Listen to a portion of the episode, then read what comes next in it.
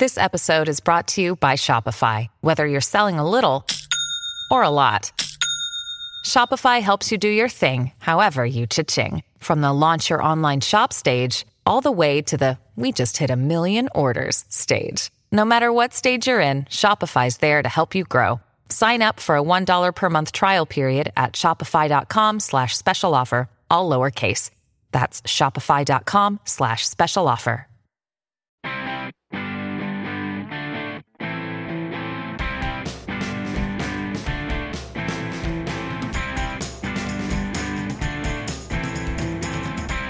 Hello and welcome to episode Chris Neal of the Cost Per Pointcast. I am your host, Trevor Shackles. It's been just over a month since the last episode, but we're back, and this time I have with me for the second time TSN writer Travis Yost. Travis, how's it going? It's going well. I didn't realize this was my. I thought this was my inaugural. I forgot that I was on this one. No, you're on the uh, trade deadline episode last year. Oh man, did I give it any good any tidbits or no? I, I don't think. I uh, I don't know if you you didn't. I don't think you gave any like rumors or anything, but I think it was some pretty good insight. I'll drop I'll drop a rumor on you then as a as a I'll keep it at the end too. I'll keep the listener listening. Okay, yeah, that's uh, you know, they got to wait half an hour for it, but uh, you know, keep keeps them intrigued. Um, yeah, it, it's uh, it's also been a few weeks since uh since that Bills playoff game, so I'm uh, hoping you're recovered by now. My blood pressure is back to normal. It took yeah. about 12 to 13 days, so we're in the clear. Okay, sounds good. Um, well, let's get into it. Um, give me that that good depressing stuff regarding Eugene Melnyk and the ownership situation in Ottawa. Um, just just try to sum up exactly what's going on right now from the top of the organization.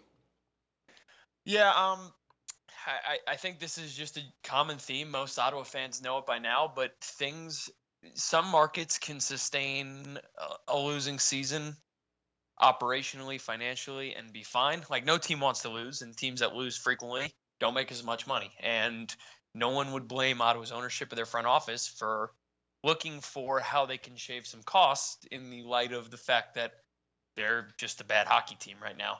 Um, but but the, the the problem that continues to underlie Ottawa versus most other markets is one first off they have no long-term plan or vision whatsoever.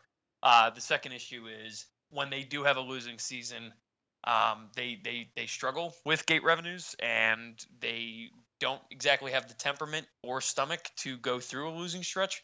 And a lot of times that means purging out whoever has the biggest contract that they can that they can trade away. And it, it sometimes will lead to I, less suboptimal de- decision making. I would say.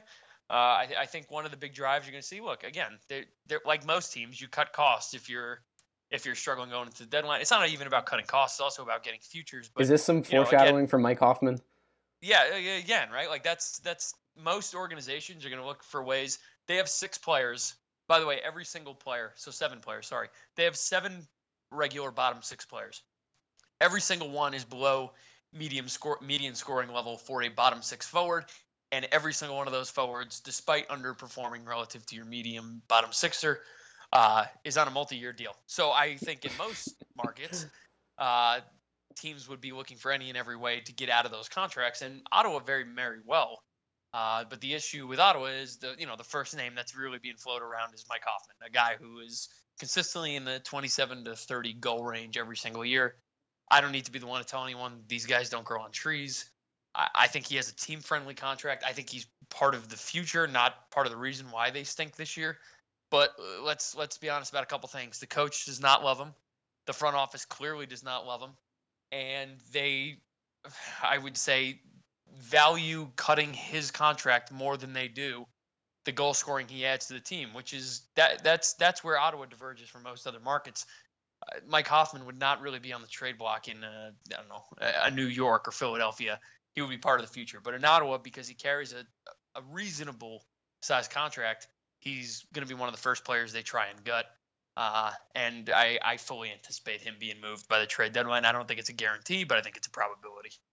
Right. Well, I think it's funny that you mentioned that. Um, I'm actually writing an article that I think will be up um, by Thursday, and it's it's just noting that there's, like you said, there's those seven forwards in the bottom six that are just horrible, and then also I don't know if you were including defense in that as well, but then there's um, Cody Ceci and Johnny Oduya and Ben Harpur. Ben Harpur's had horrific um, underlying numbers this year, and there's so many guys um, that they've played this year that are just awful, like re- below replacement level. Yet, and, and and if they move those guys out, they could be saving you know ten to fifteen million dollars. Yet they want to move out one of their best players in Mike Hoffman. So it's just kind of baffling to me that they're choosing to to trade probably their second best forward rather than moving you know four or five of these other forward and defensemen out. Yeah, and I, and I think this is where an important distinction is here, right? So the analysis paralysis on the blue line has existed in Ottawa for like six years. Like everyone has recognized that they've had a second and third pairing issue in the Erik Karlsson era pretty much every single year. Uh, that that that was even true last year. Their second and third pairings were not good. And you might say, okay, their pairings are worse this year, and I would agree, but they're not substantially worse. They they got by by playing Erik Karlsson 30 minutes a night and kind of piecemealing things together behind him. So let's put the D aside, even though it's obviously a catastrophe and another topic worth discussing. Let's talk about just the forwards here. So if you go down the list, every single one of these guys was either targeted by the coach in front office or was extended by the coach or front office. So yes. it's not like they have assumed these contracts. The team went out and claimed Gabriel Dumont. The team went out and traded for Alex Burrows and said players were hugging the front of general. I think it was Pierre Dorion said he was getting hugs for trading for Alex Burrows, which I mean that deal is a catastrophe. That that's one of the worst hockey trades in the last few years. Yep. Regardless of what how that projects for Vancouver, it's just the mere fact that not only did they acquire Burrows, who did little, now they've extended him and he's on a multi-year. Nate Thompson, Tom Pyatt, go down the list. These are all guys that the team wanted. And now, and by the way, the two players who I think have some degree of skill still uh, are Zach Smith and JG Pageau. And I, I, I think you can. Pageau's had an okay year. Smith's obviously had a down year, but both of these guys are still valued and coveted around the league. And I would I would actually anticipate that Ottawa tries to move one of them but to me, that that's the logical starting point. If you really think a couple of these guys are untradeable down your depth and you don't want to take on a bad contract, but you need to purge salary, Pageau is a name that makes sense. And yeah, he's a valuable player, but you can live with him being on another team. Same thing for Zach Smith. And there's a lot of money tied up in those two players because the front office made that decision. But instead, they're going to purge a, a, near 30 goal scorer pretty much consistently for the last four years. Uh, again, this this is this is the short sightedness uh, that that plagues this organization. Um, there's no plan, uh, and and I, Mike Hoffman is almost surely going to be a casualty from it. Right, agreed. And um, you know, I think we could go on and on about um, the on ice decisions decisions that the um, the Senators have made, but let's talk about specifically Melnyk and um, how he fits into all of this. Like, what do you do? You see Melnyk keeping this team for a while, or do you think he's actually going to sell, like a lot of people keep saying and hoping, um, you know, over the past few months? I, I, I, I, as it pertains to this specific question, I don't know any more than what people are reading in the rumor mill about. Hey, there's people kind of circling. You know, it's like uh, circling the carcass because, and, and maybe it's not a carcass yet, but there's a lot of very rich people who are really interested in getting a hockey team, and especially in that Ottawa area. Uh, but eh, a lot of it is going to come down to I first off, I don't think he wants to sell the team. I don't think he'll want to sell the team in the next five, ten years. A lot of this is going to come down to can he continue to afford to own the team? And and, and that's a very important distinction because you can say all day long, I want to own a hockey team. But when you have these crippling interest rates and you've leveraged your team beyond a point of belief, uh, at some point, either the NHL or the Board of Governors or something to that effect is going to intervene and say, yeah, this isn't really working. Uh, as one of our critical 31 markets, this isn't working for us right now. And, and I think that's an important piece because I think a lot of people, if you read through the rumor mill, it makes it seem like a transaction or sale is inevitable and that it would be a mutually decided on sale. I, I, I just don't see that happening. Like based on everything that the owner has said, he wants to own a hockey team, and you know what? It's he bought it, he he owns it, and he deserves to own it as long as he can have the financial control over it. Where where I think this goes south though, where where people are saying, hey, look, we want a new ownership structure, would would come down to can the current ownership situation can it hold on? Can it sustain? And, and that's that's ultimately the question that will, or sorry, the answer to that question will ultimately drive what happens in Ottawa. And I think some people think that's a very short term conclusion. Some people think that's not the case. Um, if you ask 10 people in the NHL or around Ottawa, you'll get 10 different answers. But I, I think the spirit and of the unknown, the, the ambiguity and vagueness around the financial outlook and where the arena is going to be and the general ownership and front office situation has kind of created a cloud where these questions are just going to keep populating every day. Right, and and I mean, do you envision a scenario where, um, because today there was some news. I don't know exactly what it means, but there was some news regarding um, the the LeBreton deal, and it was, I guess, positive news for the Senators and their potential rink. Um, but do you see something happening where the NCC kind of forces Melnyk to sell the team and says like, we're only going to put a rink here if if Melnyk isn't the owner, or is that something that isn't really possible? Uh, to me, that seems like more of a long shot. Um, maybe there's an angle I'm not seeing. What I think is more likely a potential driver of adversity in that situation is whether or not the city of Ottawa is going to put taxpayer money on that arena. Right. Uh, that that I think the answer was no for that. Yeah, and and I think we could we could talk about a lot of you know rumors, question marks, what if scenarios. There's one conclusive piece here, which is the the financial situation in Ottawa will become very untenable if a they basically mandate a new arena and b they get no taxpayer money for it. If both of those things play out, the current situation is untenable. That that's just reality because otherwise they, I mean, the owner has publicly said it maybe we don't need a new arena. I, I, part of that is tied into the fact that I think there's skepticism from him and the people around him that the city's going to put it even a dime into this new arena, and nor should they, by the way, because the corporate welfare is out of control. I'm glad Calgary's intervened. I'm glad Ottawa is. It looks like Ottawa is going to intervene and at least keep it at a minimal cost, if any. Uh, but that, that that to me, like a lot of the other stuff, like 95% of what's talked about in Ottawa, it's it's speculation, right? Like it's a lot of people making guesses. The the one thing I think you can reasonably conclude is if if they mandate a new arena, and if it if no or extremely minimal bare bones taxpayer money goes to the new arena, I, just don't see how they get there. Like, and it, there, there is no way to get there unless they either stay in the new arena or there's a sale of the team. That's pretty much it. Okay, that's interesting. I there there's so much in play here, and it, it's hard to it's hard to really know what's going on and I don't know because I'm not actually living in Ottawa. I I haven't really read up too much on the specifics of the deal, and there's so many things you you see. Like today, I don't even know what it actually meant in terms of um, the future for this rink, but certainly it seems like a lot could happen. Um, I think most of us are just hoping for the best and hoping that he sells, but at the same time, I'm kind of I don't know. I, will kind of believe it when I see it. Um, and I don't know. In terms of Melnyk, is there anything that you've heard? Because there's just so many weird rumors. Um, there was that one rumor about um, them not paying employees or something, uh, going to Sweden, or there was something about Al- Anselmi. I can't remember exactly what it was, but have you heard anything like just really strange about the Melnyk ownership? Uh, I mean, these stories have these stories have bubbled around for years. I mean, TSN, uh, when in the outdoor game, had point blank asked him the question about, I guess, scouts not being paid. That was one of the stories that was drilled into, and I believe there were fireworks after that once the cameras were shut off. Uh, which I, am not going to get into, but I, I heard there was some after after the fight fight uh, in that in that engagement. Right. Um, I, I these these the, the problem that we get into Trevor is there are so many rumors are encircling that ownership and that front office and that team in general that you're kind of left as if you're a fan a writer or whoever if you're on the outside looking in one it's hard to know what's real and what's not that's that's the biggest um, the biggest detriment to, to, to really concluding or to really making analysis to determine what is actually going on here but the other side of that coin is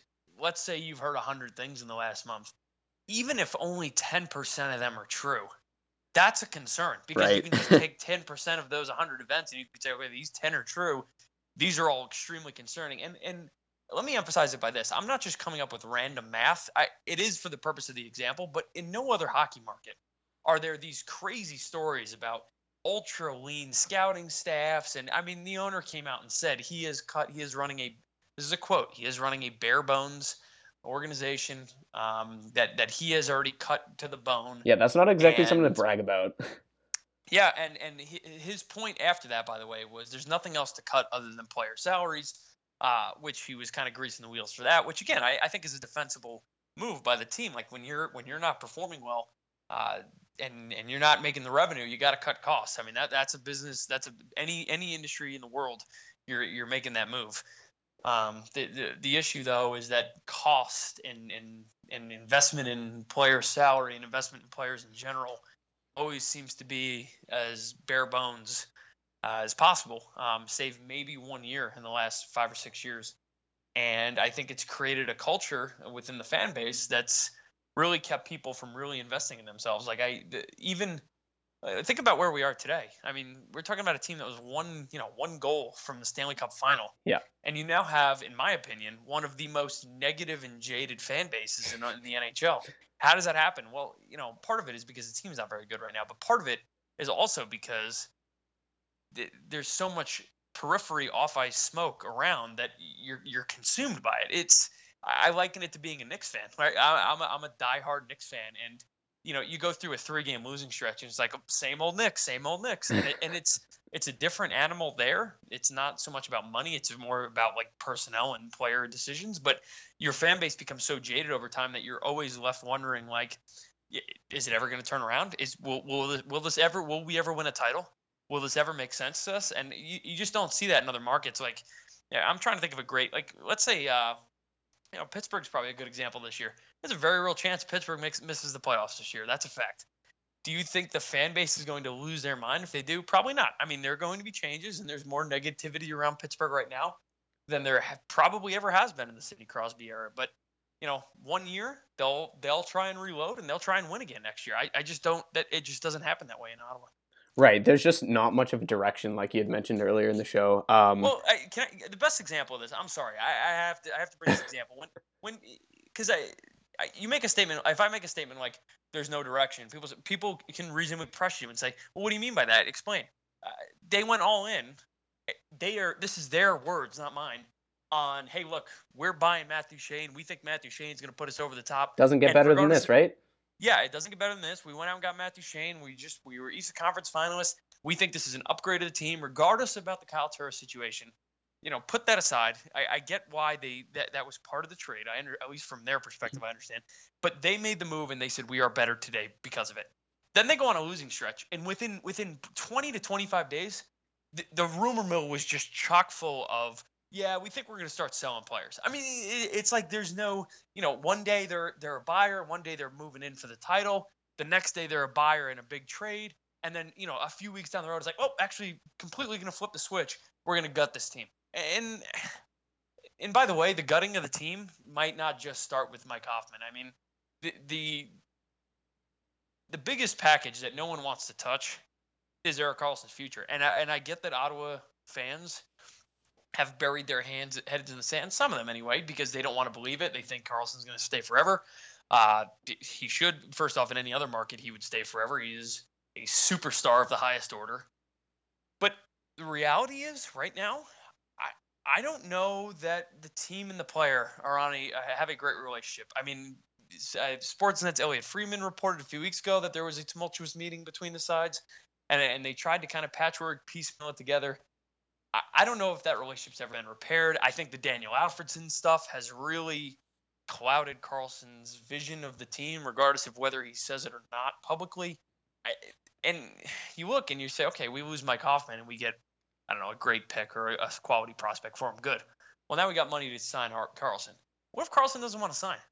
what's the game plan? Because Karlsson is hunting for a max contract. That is a fact. He is not taking a hometown discount. He is probably the most pro-union player in the league, pro player, pro player player in the league. He has been adamant about taking a max. You think Ottawa is going to just fork over a max contract? No, they expect every single player to take a hometown discount because they they historically have been good at building relationships with the player. Um, put the last few years aside, they're they're uh, usually a quality team, more often than not in the playoffs, and they try and use that to get players to come down on their demands. I don't think that's going to happen with Erik Karlsson. and uh, to that end, I don't. There is a non-zero chance he is he is going to leave Ottawa, and that that's crazy because when I when you talk about another player, you talk about a Connor McDavid or a you know a Carey Price or similar superstar, it's a zero percent chance that player leaves, right? This this is a very real discussion, and while I don't see Ottawa doing anything at the trade deadline, from this summer and beyond, or the upcoming summer and beyond, this is going to be the biggest topic in hockey. It it, it just is because yep. I, I I think a lot of people around the league, I know a lot of people around the league think that that situation that that relationship is in need of repair and and that's not to say that it couldn't be repaired Hey, a story came out today. The Spurs and Kawhi Leonard have a don't see eye to eye. I'm sure they will repair that relationship.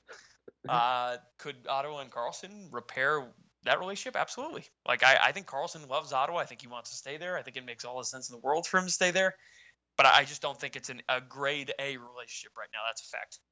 You know what, Travis? That is an amazing seg, uh, amazing segue. I was just going to get into Karlsson um, after we had talked talked about Melnyk, and you make a lot of interesting points um, regarding him, and I think would would things be different if Melnyk actually did sell the team in a few months? Do you think Karlsson would get, or hell, even you know, what if they get a, a clean sweep? They get they get rid of Bor, uh, Boran, Dorion, and Boucher as well as Melnyk. They get rid of everyone. Do you think that would have any effect?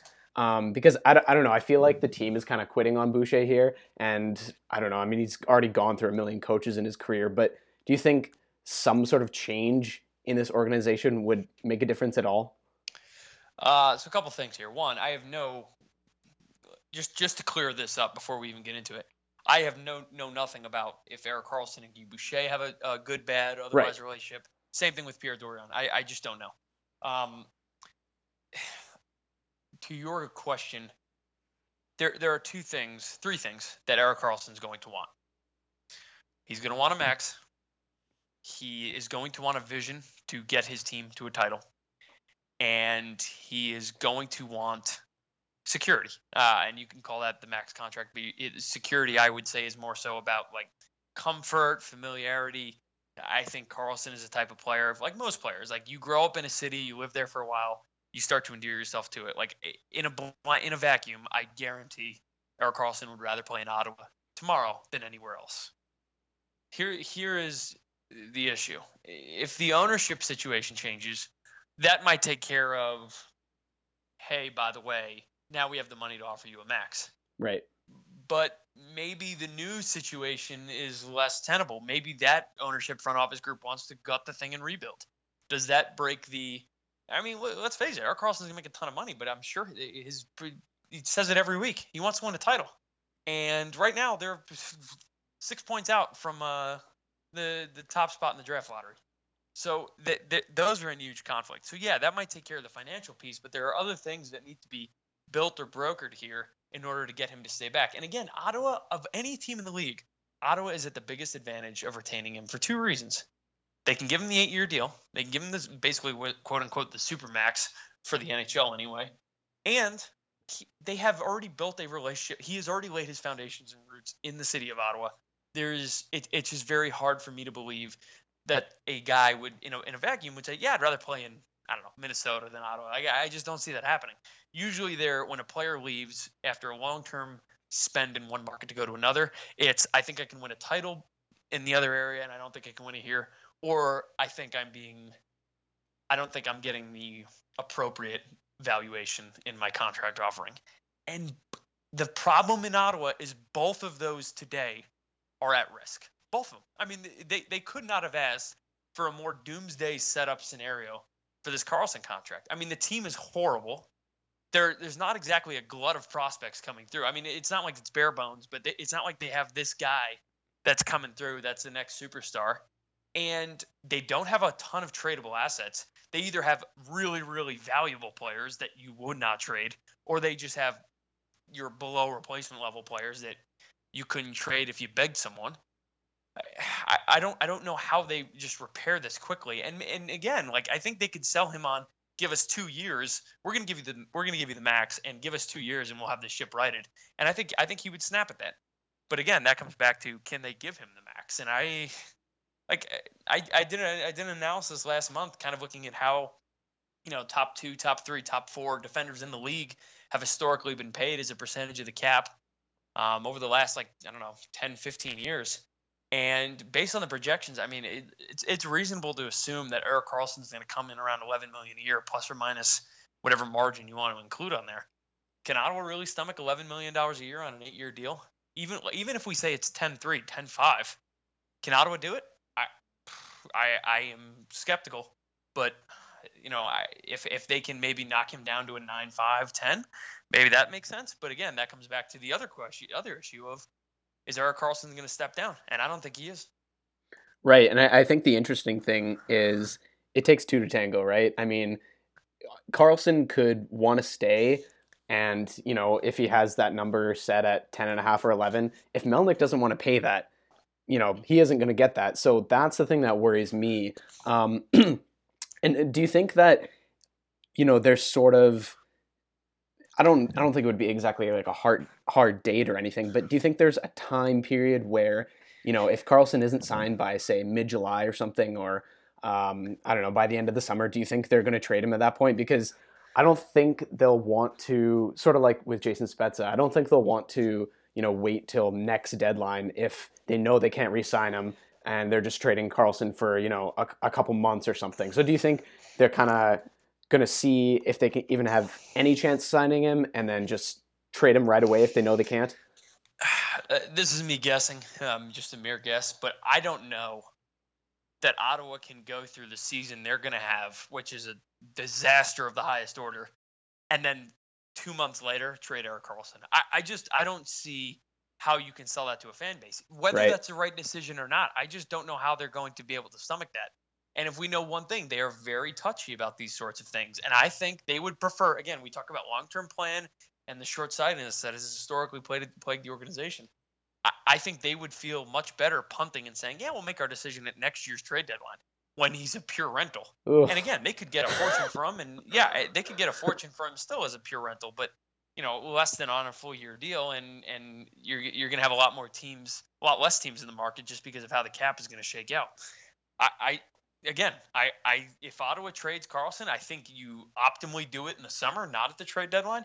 I don't think they'll do that. I think they'll do the reverse because of the foundation that they've laid this year and how bad it's been. Uh, but one one thing I, I, just want to circle back to that I really glossed over. Uh, a lot again, we've we've a lot of uh, the the ownership discussion, the front office discussion, the player relationship discussion. Some of it is speculation and some of it is fact, right? And what we know has been reported either TSN Sportsnet or locally versus what's kind of popping up on Twitter. I think it's important to differentiate between the two. There is one story though.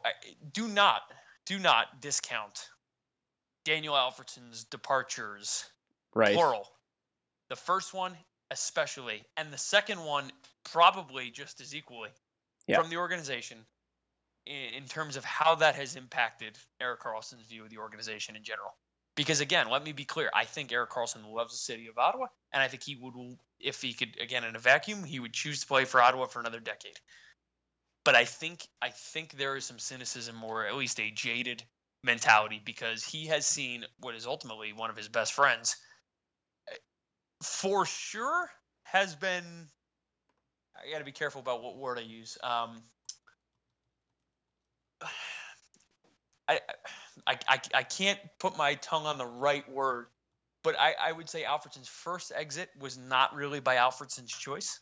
um, he may have signed the paperwork with Detroit, but obviously there was an understanding, and Ottawa, he alleges, did not live up to that understanding. And I don't think there's been ex- curiously extremely little officially uh, publicized about Alfredsson's second departure from the organization but for myriad reasons, I think that was a curious departure as well. And whether it's one or both, I think it's had a, a detrimental impact on Karlsson and how he views the organization. And again, I, I don't think it's a, a completely burnt bridge. Like I, I think this is something that just needs to be repaired. But I, I think there is an elephant or gorilla in the room that is still in the room, and that do not do not discount the impact that that has had on uh, Karlsson's view here. I think there's just two incredibly depressing things about this whole Karlsson situation. One, the fact that we're even considering this. I mean, would anybody have even thought that trading Karlsson um, was a possibility, say in like August or September?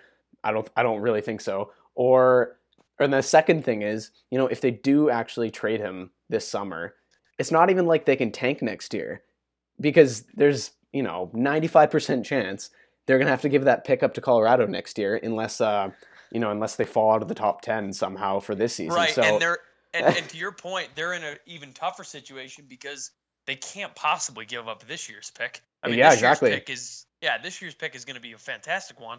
They're going to get an impact player from it. Yeah. So, and of course, Ottawa will always choose to punt when faced with a decision. So they're going to be in the boat where, yeah, they're going to. Again, I, I just, I struggle with. I, I don't think they'll trade Erik Karlsson this summer. I really don't, and I surely do not think they'll trade him at this year's trade deadline. I'm 100% confident, 99.9% confident of that. I, I just this trade deadline seems too premature. If I was the front office, I would work to repair that relationship, try and get on the same page, and I think that's more than doable. Uh, the the summer, I, I just think that's an impossible sell. You go from a, a darling team to just dreadful, just dreadful this year. You would lose And a lot of fans. One, yeah, you you sell one of your two or three impact players on your entire roster. Uh, and and let's be honest here, there are a lot of team. First off, every team in the league would be in the market for Erik Karlsson, but a lot of the teams higher up the list who have the assets to get him and the cap space to retain him are not teams that Ottawa fans would be very friendly to in terms of a potential trade. Uh, don't I- I don't mean, bring let- it up. Let's just be let's just be perfectly honest here. This would never happen. But Toronto is one of the teams best suited to acquire him.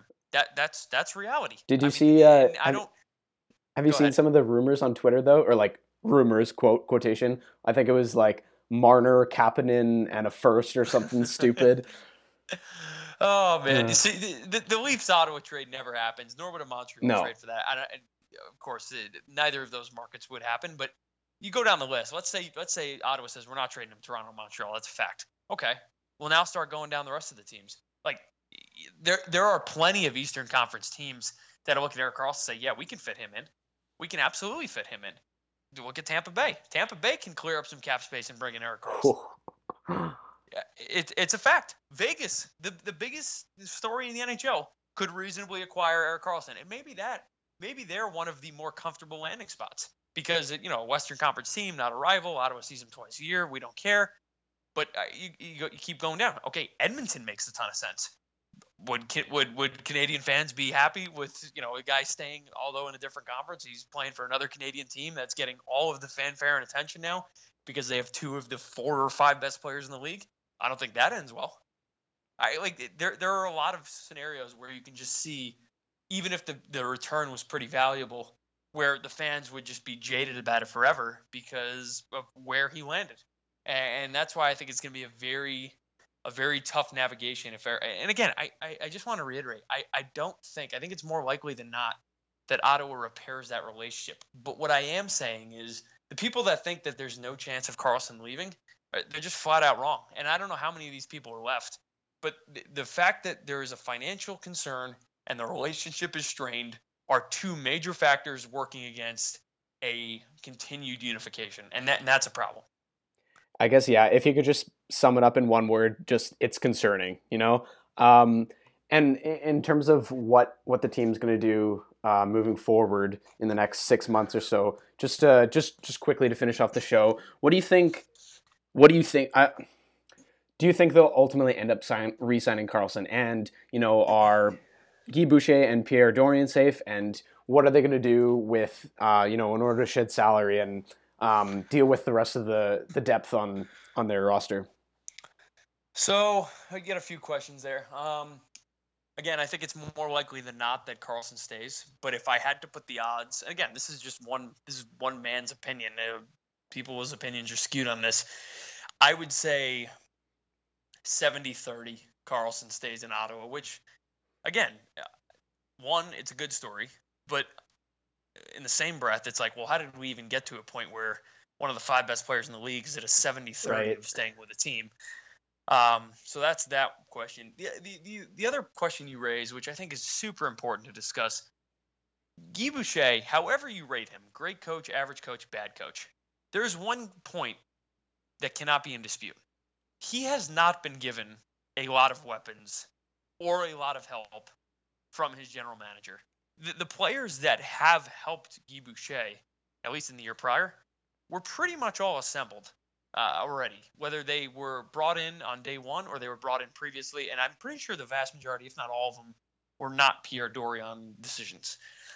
Pretty much everything Dorion has done has been a negative. That, and that is why I, I, I struggle with criticizing Boucher here because you know we can nitpick about should he play this AHL call up over this guy and why does he play Cody Ceci too much and blah blah blah. Look, those are all fair fair criticisms, but the reality is he has one defenseman. He has call it four or five impact forwards and no goaltending. I, I just don't know what he is reasonably expected to do. His goaltenders can't make a save.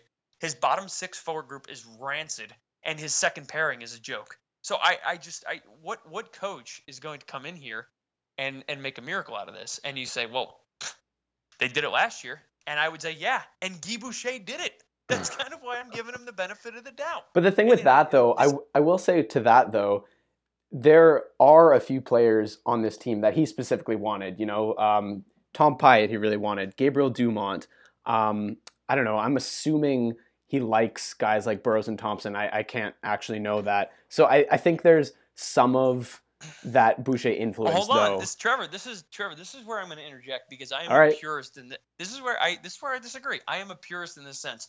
When a coach is given general matter manager or general manager by proxy duties, it, you you land yourself in dangerous situations. Oh, And totally. how many how many times have we seen? I mean, the best story, one of the best stories in the NBA right now, are the the gutted Clippers gritting and grinding their way to 500 in decency. That's interesting because in the years prior, the Clippers, all they did, despite unbelievable star power in the lineup that got them to the playoffs, all they did time and time again was add bad contracts and lose trades horribly because their coach, who was a great basketball coach, Doc Rivers, is a was a terrible general manager. And he's become much more hands off. And I think generally, when you have a clear delineation of responsibilities, I'm the coach, I'm the GM, I choose who plays, and you tell me what players I get. I'm, again, I'm not saying this is just a one-way street each way. There's going to be dialogue, but at some point, if you're if you're Guy Boucher and you say, "Hey, Pierre, I got a thought. Let's go get Nate Thompson." It's Pierre and his analytics. Nope, sorry, just Pierre and his scout. Nope, just Pierre has to intervene and say, Uh. "You know what? I don't think Nate Thompson's an impact player, so we're not going to get him." What other ideas do you have in mind? That that is the a critical role of the general manager is to have a long-term vision totally. and to let the coach manage in the short term. And if you hold that over Guy Boucher, you equally have to hold that over Pierre Dorion, which is why I continue to say, I, I continue to give more wiggle room or more benefit of the doubt to Boucher and the, the situation he's been put into. Yeah, I'd say it's definitely both their faults. Um, I just really haven't liked the job that Boucher has done this year. So, in a perfect world, I'd like to see them both gone. Um, like you said, I I can't think of a single deal that has really been amazing for Dorion. I guess maybe the Condon one where he gave up a fifth, but you know even that one isn't that great if he's not going to be a, a solid backup moving forward. So, but do do you think they're going to be on um, on the Senators next year though as GM and coach? Uh, the coach is an interesting question. Um, and the reason why I say that is the, the key role of the Ottawa GM over the last 10 years is to be a yes man. And i if you're a yes man in that role, you're going to stay. That That's the reality of it. Uh, Boucher is interesting. Um, Ottawa clearly has, when, when they like to make organizational decisions, usually the coach is the first to go. I don't think Boucher's done a great job. Uh, that's my own uh, opinion. I, I think he is he should definitely be on the hot seat. Uh, but for the reasons I stated, and as an independent party, and like most of us are in this case, I, I think you can reasonably say, yeah, Boucher, we're going to give you one more year um, to turn it around. I, I do think if there's a change, it will be at the head coach position. And, and maybe it works out better. I mean, like you know, we you look at the coaching trees, it and a lot of it is about timing and and I and I bring this up because if you remember back in the Paul McLean era and how they've transitioned over time, if they just waited a wait would have waited a little longer or made that move a little sooner, they could have ended up with the Bruce Boudreau. I mean, that's a fact. Bruce yep. Boudreau was was shaken loose by Anaheim for reasons that are tremendously unclear to me. The team's only the, the team's only um, circled around him within one hour. I mean, I think Boudreau had an offer from the Wild within a day. uh, it, it's that sort of stuff. The timing is key. That's an obvious point. But you know, sometimes you you can have a coach shake free, and it's like we didn't even think he was going to be available. Of course, he's a better. Even even if we rated Guy Boucher highly, this coach is better, and we want him. Uh, so I, I I just think that you you're going to see more a much stronger likelihood of a coaching change than a GM change and uh, and for the for the considering the history and the reasons stated, I, I, I would have a hard time listening to a counter argument that people believe that the GM, not the coach, is on the hot seat because historically it's never played out that way in Ottawa. Yeah, I honestly can't see Dorion being done after just two seasons, considering how long he's been in the organization. Um, but I, I don't know. I definitely could see Boucher being gone, but both of them kind of a pipe dream. I think a lot of us, um, at least people I have been interacting with, seem um, seem like they want both of them gone and Melnyk as well. So um, I don't know. I definitely depressing times right now to uh, to be a Sens fan. So here here's let's end on a positive note because I think there's right. it's it's there's a lot of negativity in Ottawa right now. I understand yeah. it, but let's let's face the facts here. They have when they have their best five man unit on the ice, they're as good. They're better than the majority teams in the league. They they have the upper echelon talent a team needs definitely in order to win. That is that is critical. The second piece is that the single biggest thing that has sank the team this year has been goaltending. And while I don't think goaltending is just some easy, you know, do it up recipe that's something you can fix overnight, they can easily head into the trade deadline or the offseason and grab a goaltender as, as an eventual or inevitable Craig Anderson replacement and repair that almost instantaneously. Again, I don't think it's going to happen this season, but maybe in the summer, uh, they, they go out and get a guy, and their goaltending regresses back to historical norms. Yeah, and uh, and and and that the goal, the ugly goals against differentials, you start to whittle away at them. So those are two huge positives. The third one is they are still in the driver's seat to re-sign Erik Karlsson, and for all of the reasons why I think it's 70-30, I underline, italicize, and bold the 70 because I still think Ottawa is in a much better situation than not of of being able to extend them. But the the the negatives, I again, I, we we we've went through them. There's not a lot of depth talent at all on this roster. They pretty, I would argue, they have one of the three or four worst depth groups in the entire league. Uh, and there's skepticism around the quality of the coach and GM. I'll let each person conclude on, on their own merits about that and yeah, your superstar may not love where your organization is at right now. And and, and you know what? I think that is I think that is a more than fair statement of, of wrapping up or concluding that piece. And that that's the part that they've got to work at. If they can get Karlsson back, and let's see, even if they trade Mike Hoffman and they get a pick and a prospect and get an impact player a year from now, and they are able to extend Stone and Duchene sticks around, like they still have a really good core and they can still win.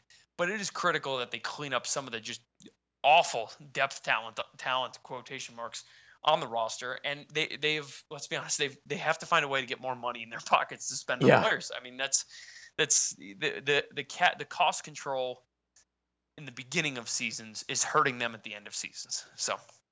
Right. I, I definitely agreed with you on uh, on everything there. They they have that talent and it's doable to make um, a good team. You know, you just have to get rid of that excess fat in the bottom of the roster and, you know, actually get some quality depth players surrounding the top talent and it's it's it's not impossible. So oh, it's not impossible. Yeah. It's a probability if you have the right minds on it. I mean, I exactly. just watched an expansion team gifted one of the best lines in hockey yeah. because Columbus didn't want to give up Jack Johnson and Florida thought Reilly Smith was a million dollars too much. Yeah. And they ended up getting probably the third best line in all of hockey today. Eh, you, you, you, if you say it's not doable, you're, you're lying through your teeth, right? Oh, like oh, yeah. the, the, people people are delusional about that piece. If if they think there isn't talent floating around that's just not not being properly identified around the league, they're wrong. I mean, I I could have th- that line is the best example. I could have never picked William Karlsson out as an impact player for for Vegas. I, No. his, uh, his numbers across counting numbers, box score numbers, underlying numbers, nothing suggested he would have been that player. Good scout might have found him. I wouldn't have, but I definitely would have pointed you in the direction of Jonathan Marchessault and Reilly Smith. And that's that's the perfect example. Is you can have scouts, video guys, data analysts, and they all can come together and work on a game plan. And Ottawa has none of those guys. Yeah, that's uh, you know, it was getting positive until that very end there, just that that last point. But they can that, get them though. They're dirt cheap. Oh, they're much so cheap. Than, uh, just hi, hire Micah Blake McCurdy, please. I just honestly, there, there's so many people on Twitter that are are smart and you know are tracking games and stuff that could easily fit in the Senators front office. Um, but you know what? Let let's end off with with a positive. If we've learned anything from the past year, is that things can change so quickly in 12 months. So you know. Maybe uh, if I have you on in a year, maybe you know they'll have re-signed Karlsson. Stone will be on a long-term contract. You know Melnyk's gone. You know, and everything's all hunky dory. Like I said, I'm more optimistic than pessimistic about Ottawa. I think I think some of the things working against Ottawa right now are controllable. I, I think the one thing that they absolutely have to put all their eggs in that basket is we have got to repair this relationship with our with our star player and find a way to extend him. If they do that, the rest of the stuff, the chips will fall as needed. Right. Um, all right. I think we can uh, finish it off there. Travis, is there uh, anything you want to plug or finish off with here? Um, no, I actually, uh, you know, twice a week, tsn.ca, um, and then uh, once, uh, once every eight months, evidently, I do your podcast. So if you don't want to read any of my work, which is more than understandable, you can always listen to me here once a year. All right. Great. Well, thanks for coming on. Yeah, take care, Trevor. As I wrap it up, reminder that you can find the Cost Per Pointcast on iTunes, SoundCloud, and Stitcher, and you can rate and review in those places as well. You can follow me on Twitter at ShackTS and read my articles at Silver Seven Sens, which will be a really good place for some analysis heading into the trade deadline. And if you have any suggestions for future episodes, let me know. That's all for me. Adios.